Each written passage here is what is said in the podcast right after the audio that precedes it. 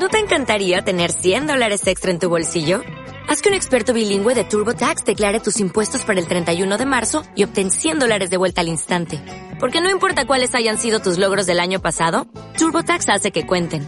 Obtén 100 dólares de vuelta y tus impuestos con 100% de precisión. Solo con Intuit TurboTax.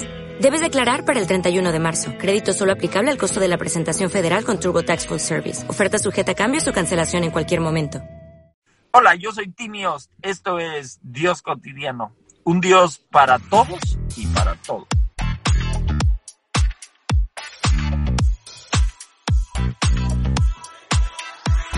Hola, hola a todos, ¿cómo están? Estamos muy contentos de este episodio de Dios Cotidiano. Seguimos con la serie de liderazgo generacional. Aaron, ¿cómo ves? Bien, estamos por el episodio 21 y hoy tenemos un invitado muy especial al cual queremos darle la bienvenida y que se presente. El día de hoy tenemos a Timmy Ost. ¿Qué onda? ¿Cómo están? Mm, encantado de acompañarlos el día de hoy. Eh, este tipo de contenido siempre ayuda y sirve, así que eh, más que nada estoy muy, muy honrado de estar aquí con ustedes en Dios Cotidiano. Venga, que se arme. Perfecto, mi Timmy. Oye, pues como el nombre del podcast lo dice, es Dios Cotidiano, entonces hablamos pues, de temas específicos, pero mucho es de, de lo que sucede en la vida diaria, en la vida de como, como esposo, como líder, como amigo, como papá, etcétera. Cuéntanos un poquito eh, quién es Timmy Ost ¿Qué está haciendo ahorita Timmy Ost? ¿En qué parte del planeta está? ¿Cuántos kilómetros llevas? Creo que llevas más que tu carro, pero tú corriendo. Pues eh, sí, del carro que tengo ahorita sí, definitivamente llevo yo ya más corridos. Pero bueno, actualmente estoy con mi esposa viviendo en Austin. Estamos plantando una iglesia aquí. Ha sido, ha sido una aventura increíble en el sentido de cuando sabes que Dios te inquieta a algo, sabes que no va a ser fácil, pero que Él va a estar contigo en cada paso. Entonces, actualmente estamos viviendo en, en, en Austin, pero nací en la Ciudad de México, viví en la Ciudad de México hasta la prepa, después me fui a Colorado a estudiar la universidad, regresé a México, eh, donde en, esas, en esa etapa fui pastor de jóvenes por 18 años logré, logré la mayoría de edad como pastor de jóvenes y ni aún así me lograron respetar los jóvenes. Pero de ahí nos fuimos a Las Vegas a ayudar a plantar una iglesia hispana en Las Vegas y después de dos años nos vinimos a Austin y estamos, estamos fascinados con esta ciudad. Eh, nos sentimos honrados que Dios nos haya hecho esta invitación y felices, mano. También tienes por ahí dos, de, bueno, dos facetas más, o no sé si lo quieras ampliar un poquito el tema de, la música, que también me acuerdo, no sé ahorita en qué, en qué este, etapa esté el tema de la música, y también un tema de enseñanzas de liderazgo, que estuviste muy cerca, o no sé si todavía con Lucas Leis y todo eso. Sí, definitivamente sigo al frente de especialidades 625 soy el director nacional para México. De hecho, llevo dos años haciéndolo vía remota. Entonces, cuando llega esta pandemia, fue normal, ya, todo el mundo estaba haciendo lo que yo estaba haciendo. Entonces, seguimos, seguimos durísimo. De hecho, tenemos nuestro Iglesia Next en diciembre para México. Estamos ya definiendo los últimos detalles. Y con la música, con la música seguimos dándole con todo. De hecho, esta semana estoy por sentarme con algunos amigos para algunas ideas de unas canciones nuevas y planear un EP nuevo, así que no, seguimos dándole. Es más, más aquí en Austin tengo la presión de la música porque Austin es conocida como la capital mundial de la música en vivo. ¿En serio? ¡Wow! Pre-pandemia había conciertos los 365 días del año. Entonces hay muchísimos foros para música. Entonces no puedes vivir en una ciudad como esta y, no seguir amando la música y haciendo música. Así que eso, eso sigue con todo. Entonces, Timmy, eres pastor, eres compositor, eres músico, eres papá, eres corredor. Papá ya mero, todavía no sale el baby, pero ya, ya, tengo los nervios de papá, digámoslo así. Qué padre, ¿cuándo, ¿cuándo llega? Eh, noviembre. Excelente, qué padre, muchas felicidades. No, muchísimas gracias. Ha sido, ha sido toda una aventura. Mi esposa y yo llevamos nueve años de casados. Ya vamos a cumplir diez. Nunca nos cuidamos porque yo ya me casé maduro, digámoslo así. Ah, entonces dijimos, no, pues no, cuando, cuando, cuando lleguen serán bienvenidos. Pero de ahí entramos a un viaje inesperado de infertilidad. Entonces ya te puedes imaginar, después de casi 10 años, lograr este embarazo y que Dios nos permita vivir esta etapa es maravilloso. Qué padre, felicidades, felicidades. Va a ser una bendición a sus vidas y para todos los que les rodean. No, definitivamente ya lo es. El otro día, el otro día estaba, estaba yo, ay, me gusta hacerle algo que se llama cárcel humana, ¿no? Entonces aprieto la panza así. Entonces le estaba haciendo el otro día y no le gustó y me soltó un codazo así, bien rompero. Órale, pues va a estar, va a estar buena esta relación. Mi hermano, mi familia te conocen hace tiempo y, nos alegra muchísimo eh, cómo, cómo, vemos que Dios los ha llevado a lo que son ahorita y a la nueva etapa de ser papá, que va a ser más extrema que todo lo que has vivido. Antes de, antes de casarme, escuché, no, no, recién casado, recién casado fuimos a un congreso, mi esposa y yo, y el predicador se aventó un sermonazo de esos que te dejan en el piso llorando y el tema fue morir a ti mismo. Y era un chavo soltero, eh, pero bien apasionado, muy bien. Entonces uno se queda así con la idea de, sí, yo quiero morir a mí mismo, que no sé qué. Termina y sube, y sube la pastora. En 15 segundos desarmó su sermón. Dice, tú no sabes lo que significa morir a ti mismo hasta que te cases y tengas hijos. Entonces, hasta el día de hoy estoy medio muerto, ¿no? Pero ya de, moriré en, plenitud. Oye, pues entrando en materia de, la plática de hoy, quisiera preguntarte en tu experiencia, eh, sabemos igual que, que has tenido liderazgo de jóvenes, liderazgo de iglesia en varios aspectos. Eh, que igual dirigiste un instituto, este, me acuerdo se llamaba 24-7, mi hermano me contaba de todas las cosas este, increíbles que hacían ahí la enseñanza. ¿Cuál sería el papel de un líder el día de hoy? Mire, yo creo que el liderazgo más efectivo para el día de hoy es el liderazgo del modelo de Jesús. Jesús, pensamos en los discípulos. Los discípulos eran adolescentes, todos, todos. No, no, tenían, no tenían ni 18 años cuando empezaron a seguir a Jesús. De hecho, hay estudios de varios historiadores en los cuales dicen que algunos tenían hasta 14 años. Nosotros vemos a los discípulos como apóstoles, ¿no? Las fotos de los viejitos barbones y todo. En realidad, cuando comenzaron a seguir a Jesús eran, eran adolescentes, eran muy, muy jóvenes. Entonces, me cobra sentido que Jesús haya optado vivir con ellos tres años. ¿Sí me explico? Es acompañarlos en la vida, acompañarlos en los días buenos, en los días malos, acompañarlos en, en la toma de decisiones. La juventud es la etapa más crítica en la formación de una persona, ¿no? Científicamente, el ser humano deja de madurar a la edad de los 25 años. Después de los 25 años, eres adulto. Te consideres chaborruco, todavía vivas con tu mamá porque estás soltero, no importa. A partir de los 25 años, eres un adulto. Entonces, todo lo que logres aprender y desarrollar antes de los 25 años va a definir quién eres. Entonces, eh, yo creo que hoy lo más importante es acompañar a los jóvenes. No nos, nos, nos esforzamos muchísimo porque vengan a nuestros programas, a nuestras actividades y hacemos campamentos bien padres y prédicas bien, bien chidas y todo. Realmente no se van a acordar de mucho de eso en su vida.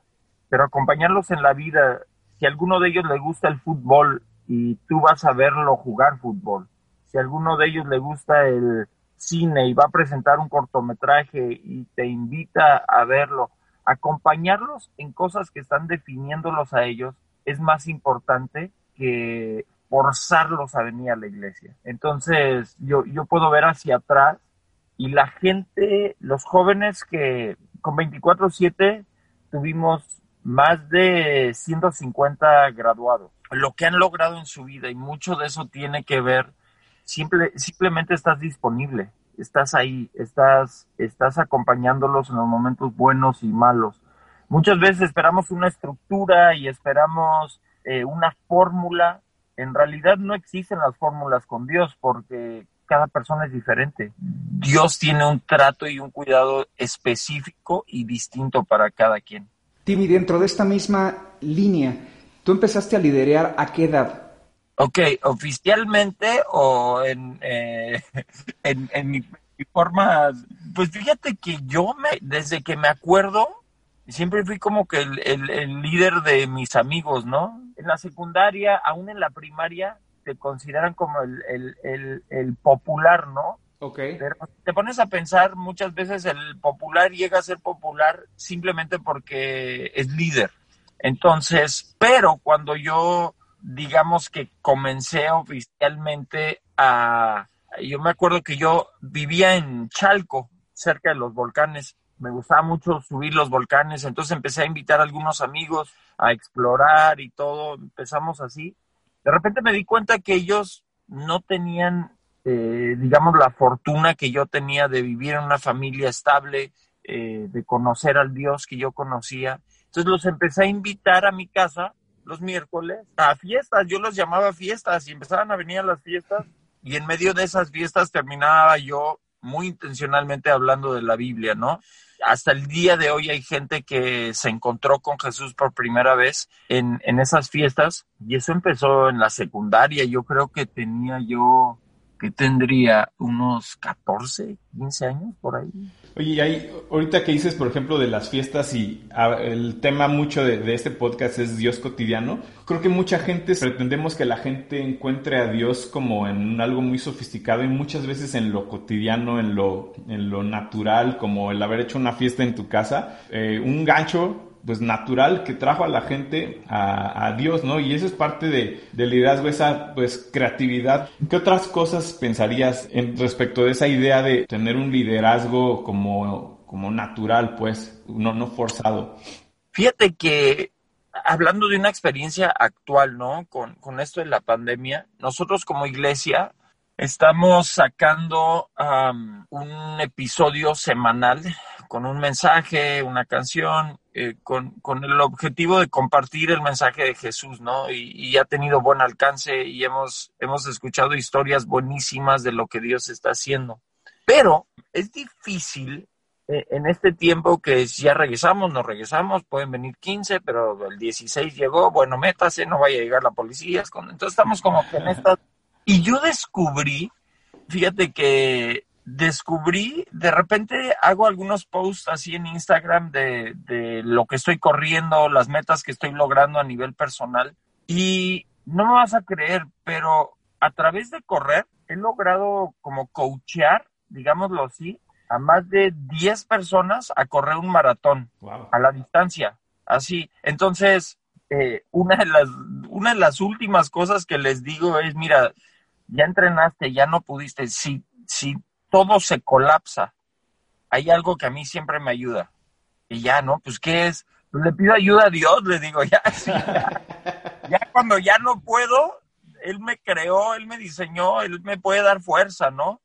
Y, y por ejemplo, tengo, tengo varias historias de, en los últimos meses, un, un amigo que, que quiero muchísimo, que no había visto por, qué sé yo, cinco años, problemas bien complicados en su matrimonio, trabajo, así tirado a la calle. Le mandé un mensaje eh, y el, eh, pero así tirado, tirado mal, mal, mal, mal, mal.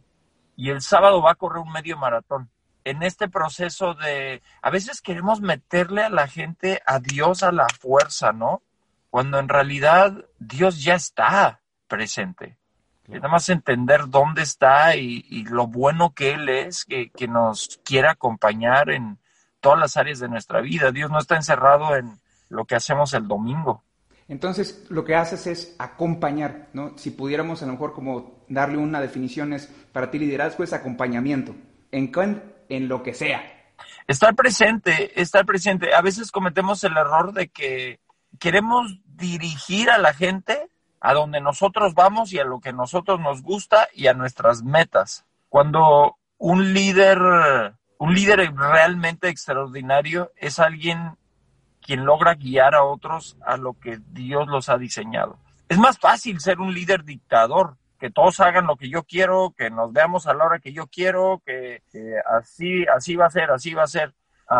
y siempre va a haber gente que está buscando esa estructura en su vida, no tiene nada de malo.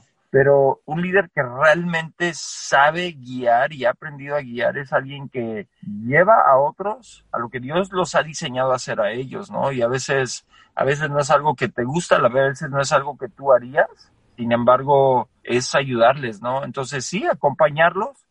Eh, el líder, tenemos que quitarnos la mente este concepto de que el líder es superior a su seguidor. Eh, no es así.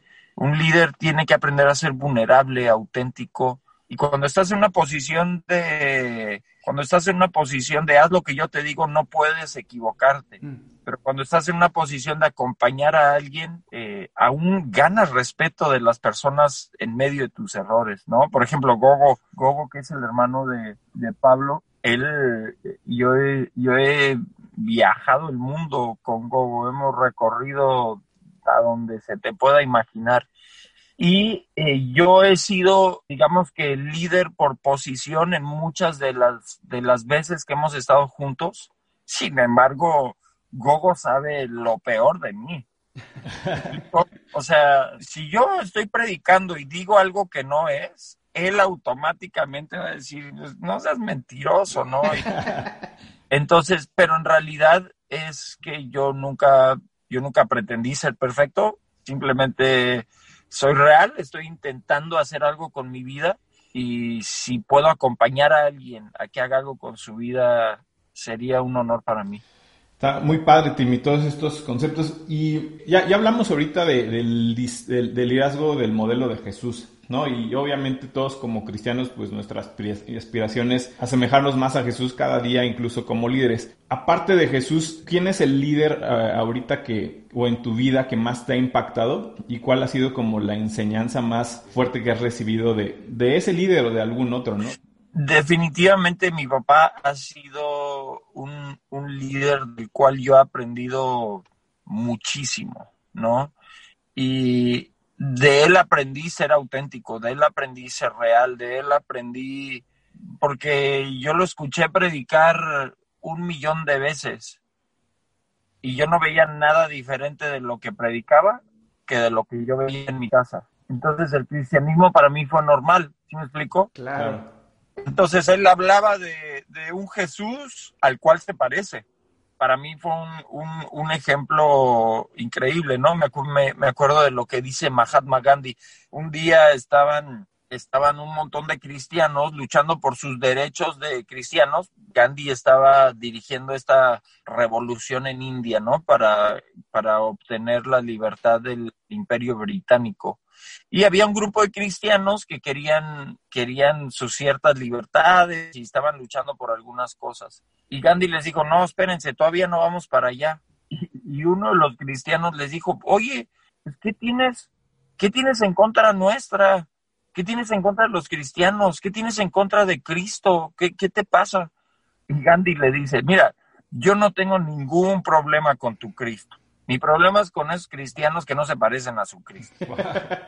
y, y para mí, en casa, yo veía un reflejo de Jesús constante en mi papá, en cómo trataba a mi mamá, a mis hermanas, a mí. Es, es un tipo súper intenso, súper disciplinado, pero muy bueno. Entonces, eh, él fue uno de los líderes que, pensándolo, me acompañó. Me acuerdo muy bien, una vez, yo jugaba básquetbol, llegué a jugar a nivel semiprofesional, obtuve una beca eh, para jugar aquí en Estados Unidos, eh, llegué a jugar en, la selección preolímpica de México, entonces jugaba yo en serio, ¿no? Oye, entre paréntesis, ¿a, qué, ¿a qué equipo le vas, Timmy? Al único, al mejor de todo el universo Spurs de San Antonio, baby. go, Spurs, go. Con Tim Duncan, David Robinson, ¿no? Digamos que esta no fue en esta temporada. Sin embargo, seguimos teniendo a Greg Popovich, que ese es otro líder del que he aprendido mucho. Ahí en mi Instagram subí una foto con Popovich y algunas lecciones que le he aprendido. Pero me acuerdo cuando yo jugaba, uh, mi papá trataba de ir a todos mis juegos, ¿no? Llegamos, llegamos a la final estatal y yo vi las fechas y mi papá tenía un congreso, creo que era acá en Estados Unidos, era un congreso muy grande, ya nos había dicho que iba a salir, que no sé qué, y veo la fecha de la final. De hecho, esa final se jugó ahí en, ahí en Planepantla, en el, no sé, pero ahí hay un, ahí hay un estadio de básquetbol. Ahí fue la, ahí fue la final estatal. Entonces estaba programado y cuando vi la fecha dije, ching, no van a estar mis papás. ¡Fiesta! ¡Uh! No. dije, no, no van a estar ni modo. Pues, lo entendí, ¿no? Yo ya estaba. Y de repente nos fuimos a jugar y todo, me despedí de mis papás, iba a ir a su congreso y todo. Era, era un cuadrangular para llegar a la final. Entonces ganamos el primer juego, ganamos el segundo y llegamos a la final. Estamos calentando para, para jugar la final y de repente en las gradas veo que entra mi papá. No te pases. Wow. Eso para mí, eso para mí significó más que cualquiera de sus sermones. Claro, sí, sí. Porque me enseñó que jugué tan bien ese día, le eché tantas ganas que terminé expulsado, por favor. Te sacó toda la pasión.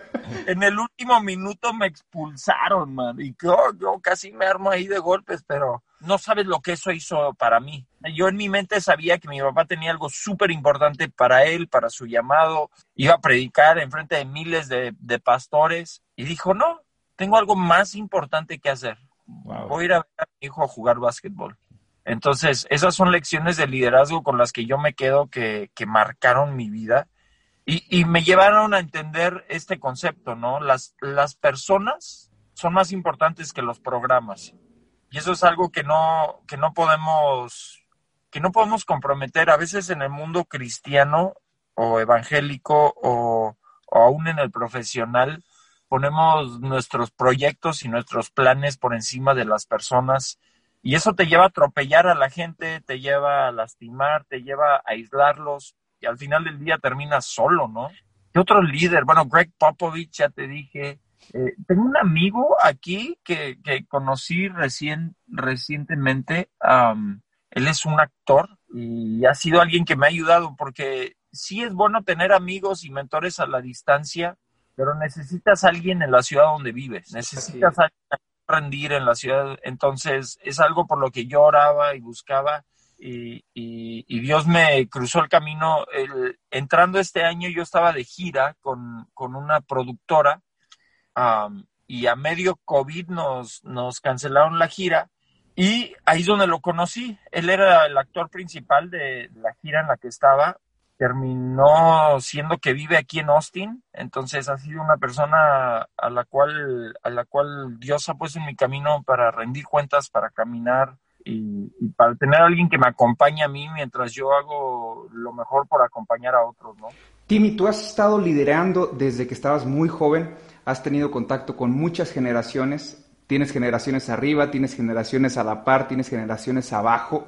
¿Cómo ha sido tu experiencia liderando jóvenes a través del tiempo y, tu proceso de, no sé si has tenido adaptación con la nueva generación o has mantenido tu misma línea?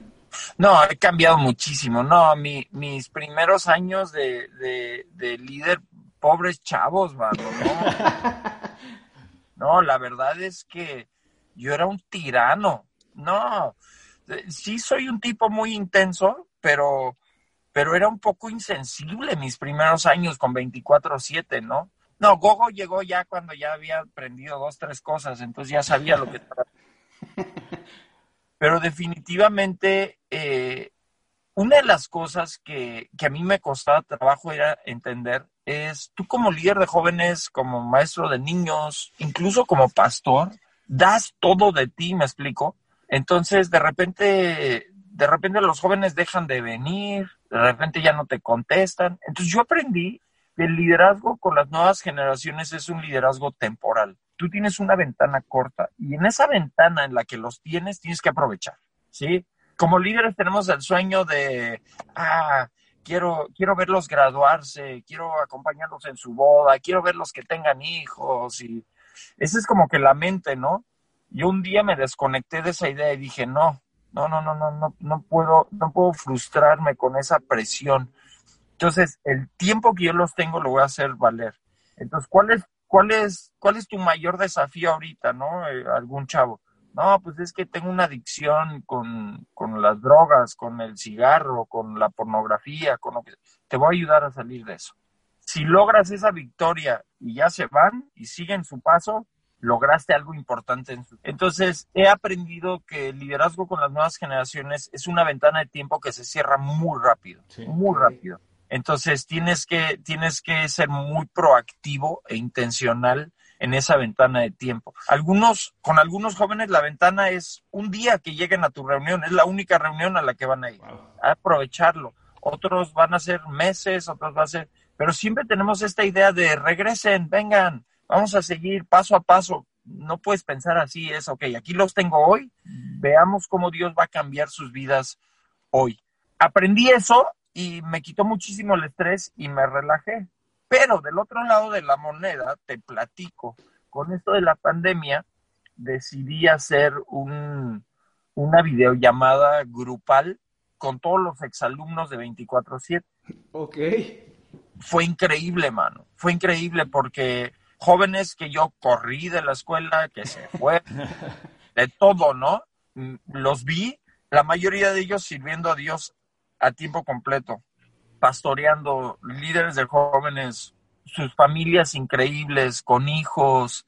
Entonces lo que, lo que yo quise ver y lo que yo me esforzaba por, por ser parte de, eh, pasaron años para que eso pasara y poder verlos y saber que Dios te dejó ser parte de, eso es increíble. Y ahí es donde yo entendí ese versículo eh, en el cual Pablo, Pablo enseña que, que a algunos nos va a tocar plantar, otros regar, otros cuidar, otros sacar las hierbas, que no sé qué. Pero Dios es quien da el crecimiento. A veces queremos como líderes tomar la parte de Dios en esa, en esa, en esa metáfora. No, yo los quiero, yo los quiero hacer crecer, yo los quiero ver triunfar, yo los quiero ver. Eso no nos corresponde. Claro. Eh, nos toca plantar, nos toca regar, es un ratito nada más el crecimiento lo da Dios. Entonces, como, como líder, a veces vivimos con la presión, no, yo tengo que lograr llevarlos al éxito. No vas a lograr nada. Dios es quien hace eso. Oye, una vez, y a, lo mejor te acuerdas de esa historia, a mí me la contaron. ¿Te acuerdas que te llevabas a los chavos a la montaña? No me acuerdo cómo se, llevaba, se llamaban esos, esa dinámica que hacías. Y este Isaac, el que fue baterista con Edgar Lira, me contó que te los llevaste a la montaña y me dice, este, me dijo, vato, es la experiencia más dura que he tenido en mi vida. Y porque me, me dijo, vi algo que no había visto. Me dijo, íbamos subiendo y, dice, no me acuerdo si fuiste tú, me parece que sí, que te caíste, que rodaste mucho. Y dice, neta, creímos que no se iba a levantar y se tuvo que levantar y llegar hasta arriba, ¿no? Igual si quieres retomar esa historia, pero igual me gustaría saber, como líder, cuál ha sido las decisiones o la decisión más ruda que has tenido que tomar. Bueno, eh, esa, eh, esa historia que cuenta Isaac es, es una vez al año eh, hacíamos una expedición para escalar el Isla Iztaccíhuatl, que es una de las montañas más difíciles de México. y de hecho, alpinistas que se están preparando para escalar el Everest hacen un ascenso al Isla Iztaccíhuatl Oh. porque el terreno es muy parecido. Ah, Entonces, una vez al año llevaba a los muchachos a, la cima. Ese día en particular había, había nevado, había nevado una semana antes. Entonces, subir el Iztaccíhuatl no es, no es como el cerro de la colonia. Es una montaña seria en la cual tienes que tener muchísima precisión y muchísima responsabilidad porque ha habido mucha gente que se ha muerto en esa montaña. Entonces tienes que ser muy, muy precavido en ese sentido. Entonces, había nevado la semana anterior y de repente empieza a salir el sol. Cuando sale el sol sobre la nieve a esa altura, la nieve se derrite de abajo hacia arriba. Ok. Entonces empiezan a hacer charcos sobre, el, sobre la vereda, pero la nieve por encima parece que no, que sigue estando ahí. Entonces es un terreno muy resbaloso. Entonces íbamos, íbamos, llegamos a lo que son las rodillas de, de, la mujer durmiente, para los que la conocen. Sí. Íbamos en camino al pecho. El pecho es, es la cima, es la cumbre, es el punto más alto. Entonces, eh, cuando me di cuenta cómo está el terreno, le dije al equipo, ¿saben qué? Espérense aquí, me voy a adelantar para ver cómo está. Y voy sobre, sobre un, sobre una, un risco así súper, súper empinado y efectivamente había demasiada agua, me resbalé, caí más de 300 metros abajo rodando, pa, pa, pa, pa, pa. A Katia, mi esposa, estaba en los tobillos así nada más viendo cómo caía. Todavía no estábamos casados, pero yo creo que ahí se le fueron los sueños de casarse. pero no, los zombies sobrevivimos a todo. entonces, entonces, durísimo, más, sí, durísimo. En algún momento pensé, mientras iba cayendo, me acuerdo muy bien, mientras iba cayendo dije, pues ya, ni modo, ¿no?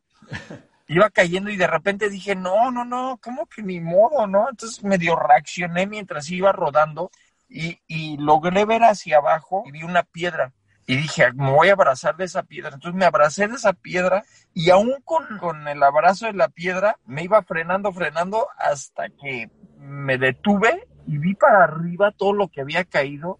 Oh, dije, no, no, no, no, solo Dios me libró de esta, ¿no? Claro.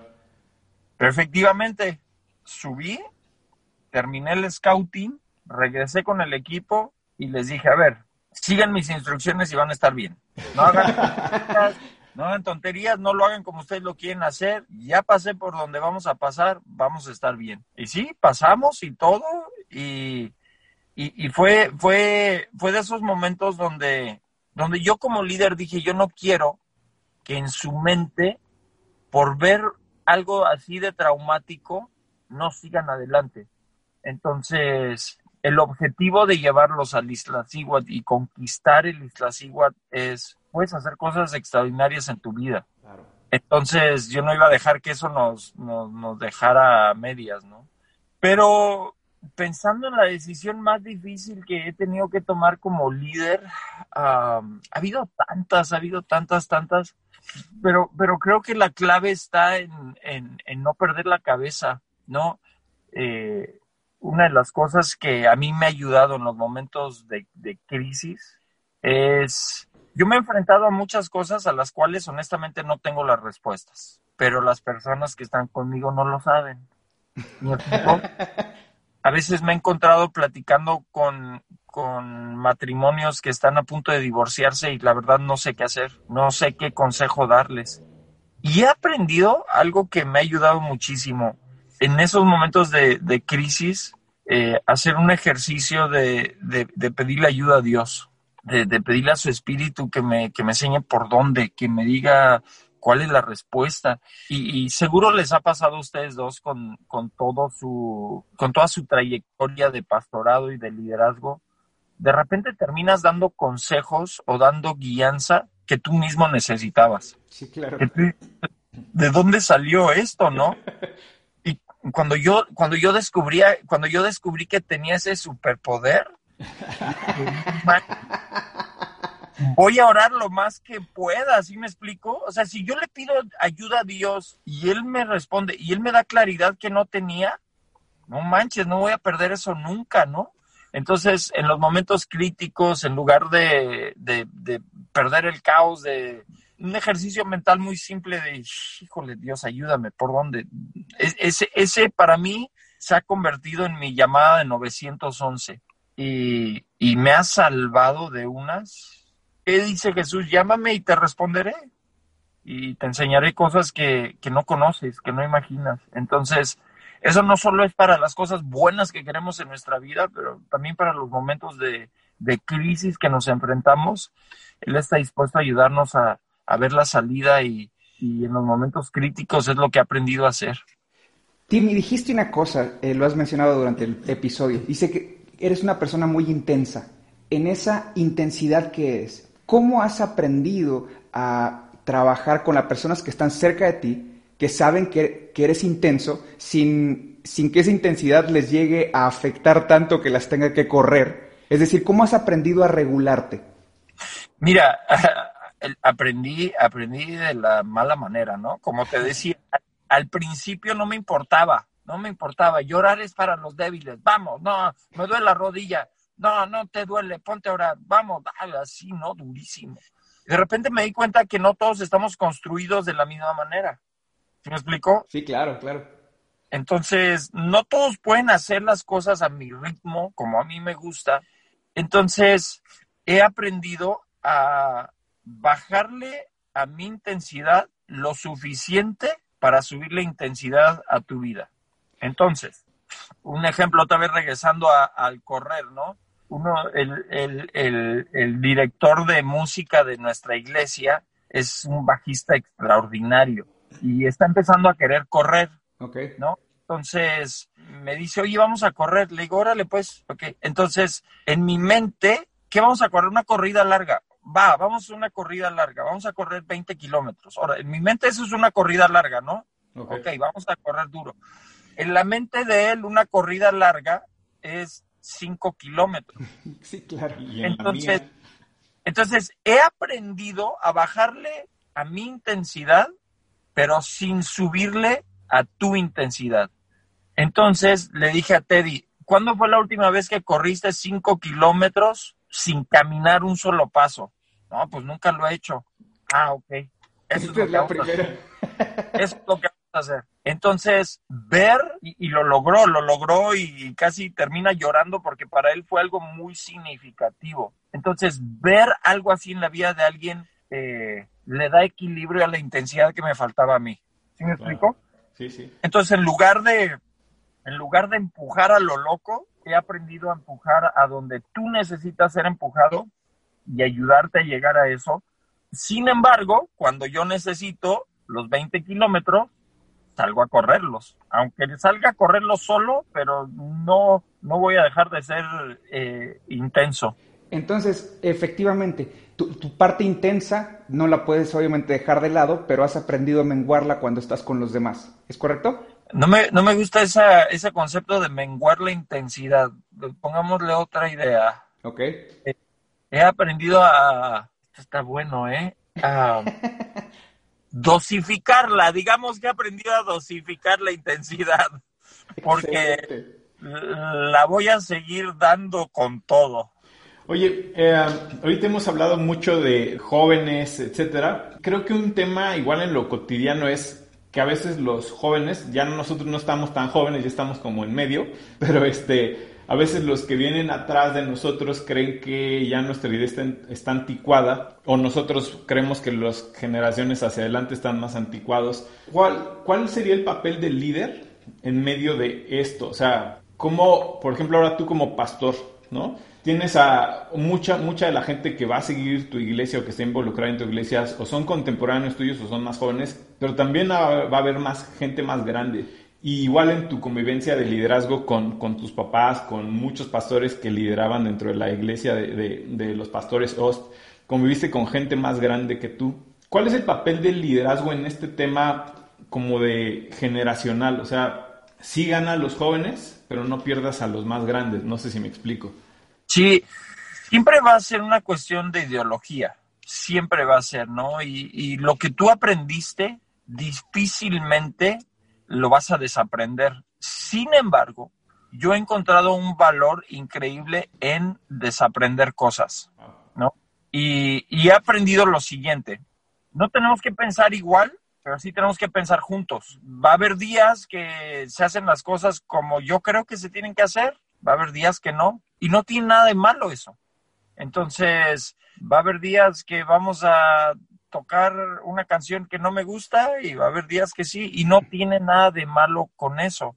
Eh, tristemente, en Latinoamérica, el liderazgo cultural que más ha funcionado es un liderazgo tipo dictador, ¿no? En México lo vivimos con un modelo político que duró en el poder 80 años una dictadura disfrazada.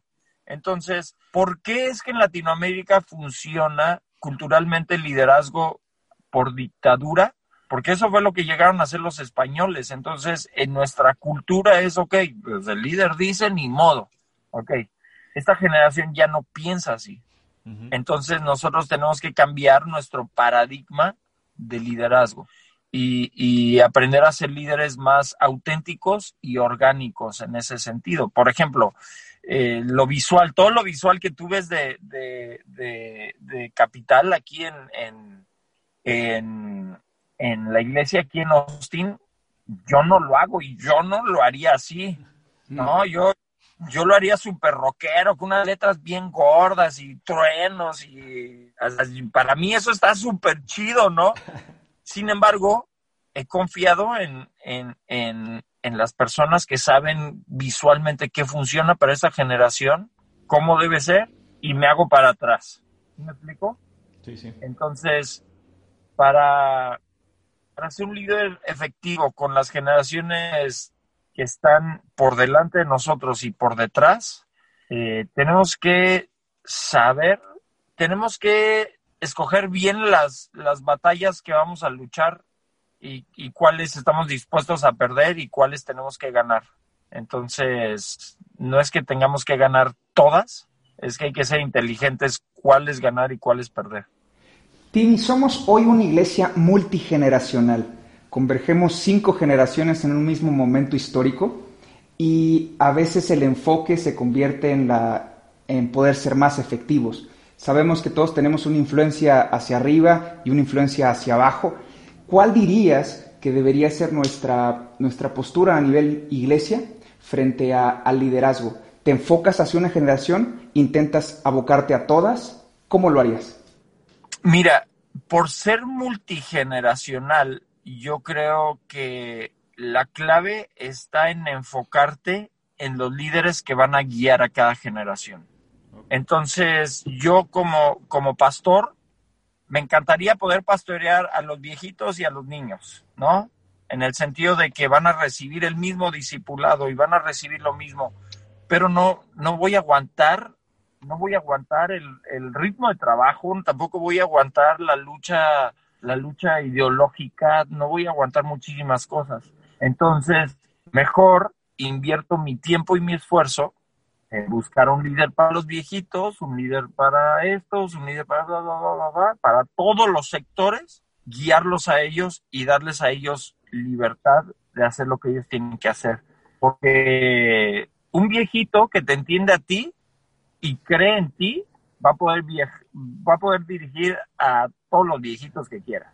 Un, un, un, un joven que cree en ti y que está contigo va a poder dirigir a los jóvenes. Y así con todas las generaciones. Entonces, claro, haces tu experiencia de domingo de tal manera que todos se sientan a gusto, pero tú no los pastoreas a todos, no, no puedes. Y entonces te buscas te buscas un pastor para cada generación y tú ayudas a pastorearlos a ellos. Increíble, Timmy. Oye, pues eh, ya estamos cerrando el episodio. Antes que nada, quiero agradecerte el, tiempo. Sabemos que este, igual andas corriendo como todos y gracias por haberte tomado este tiempo para platicar con nosotros, con el auditorio de Dios cotidiano. Seguramente eh, para nosotros ha sido muy útil y va a ser muy útil para, para mucha gente. No sé si quieras ir cerrando eh, con algo que quieras, mencionar, algún, algún concepto con el que quieras cerrar la plática. Fíjate que en el 2019, cuando estaba cerrando el 2019, empecé a ver en Facebook, en Instagram, en Twitter, en MySpace, um, todo todo mundo estaba con que el 2020 iba a ser lo máximo. La visión perfecta. Sí, exacto, ese, ese era el sentir, ¿no? Y sorpréndeme 2020 y que no sé qué.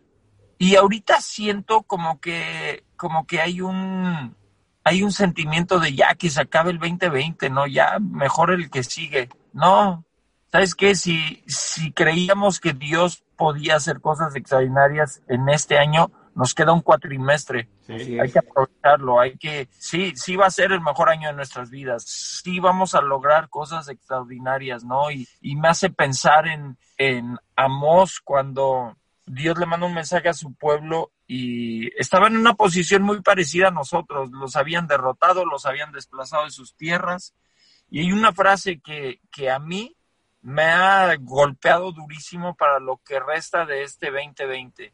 Y, Dios le dice, le dice a su pueblo ahí a través de Amós, les dice, y volverán a ser más fuertes que antes. y, y para cuatro meses, como líderes, como esposos, como personas, no, no, no nos rindamos, no bajemos, no, no, no bajemos, no, saquemos la banderita blanca con el 2020, no, vamos con todo, no hay mucho, hay mucho que construir, hay mucho que soñar, hay mucho que lograr eh, en lo que queda de este año. Así que yo les diría, vamos con todo. Si llegas a escuchar este episodio en el 21, lo mismo con el 21, con el 22, vamos con todo, no, no, no hay por qué tirar la toalla, no hay por qué darnos por vencidos, porque creemos lo que dice la Biblia, ¿cierto? Sí. hay una frase que dice que si Dios con nosotros, ¿quién contra nosotros? A veces tenemos que dejar de recitar la Biblia y empezar a vivirla. Pues Timmy, muchísimas gracias, gracias por acompañarnos, gracias por darte el tiempo. Es muy valioso para nosotros y yo creo que para las personas que lo escuchen. Gracias por ser auténtico, gracias por compartir tus historias, tanto las buenas como las malas, las subidas y las bajadas. Gracias por todo ello. No, al contrario, espero que el próximo podcast sea en vivo y ahí en Querétaro. Me he echado unas buenas corridas en Querétaro, hay unas subidas muy buenas ahí. Cuando vengas por acá nos vamos a correr. Y Aaron también es fan, de correr, yo apenas estoy en eso, pero él también se echa sus corridas. No, ya está, ya se armó, ya se armó, vamos, vamos, que Pablo logre su primer 10K. Buenísimo. Ah, mil gracias.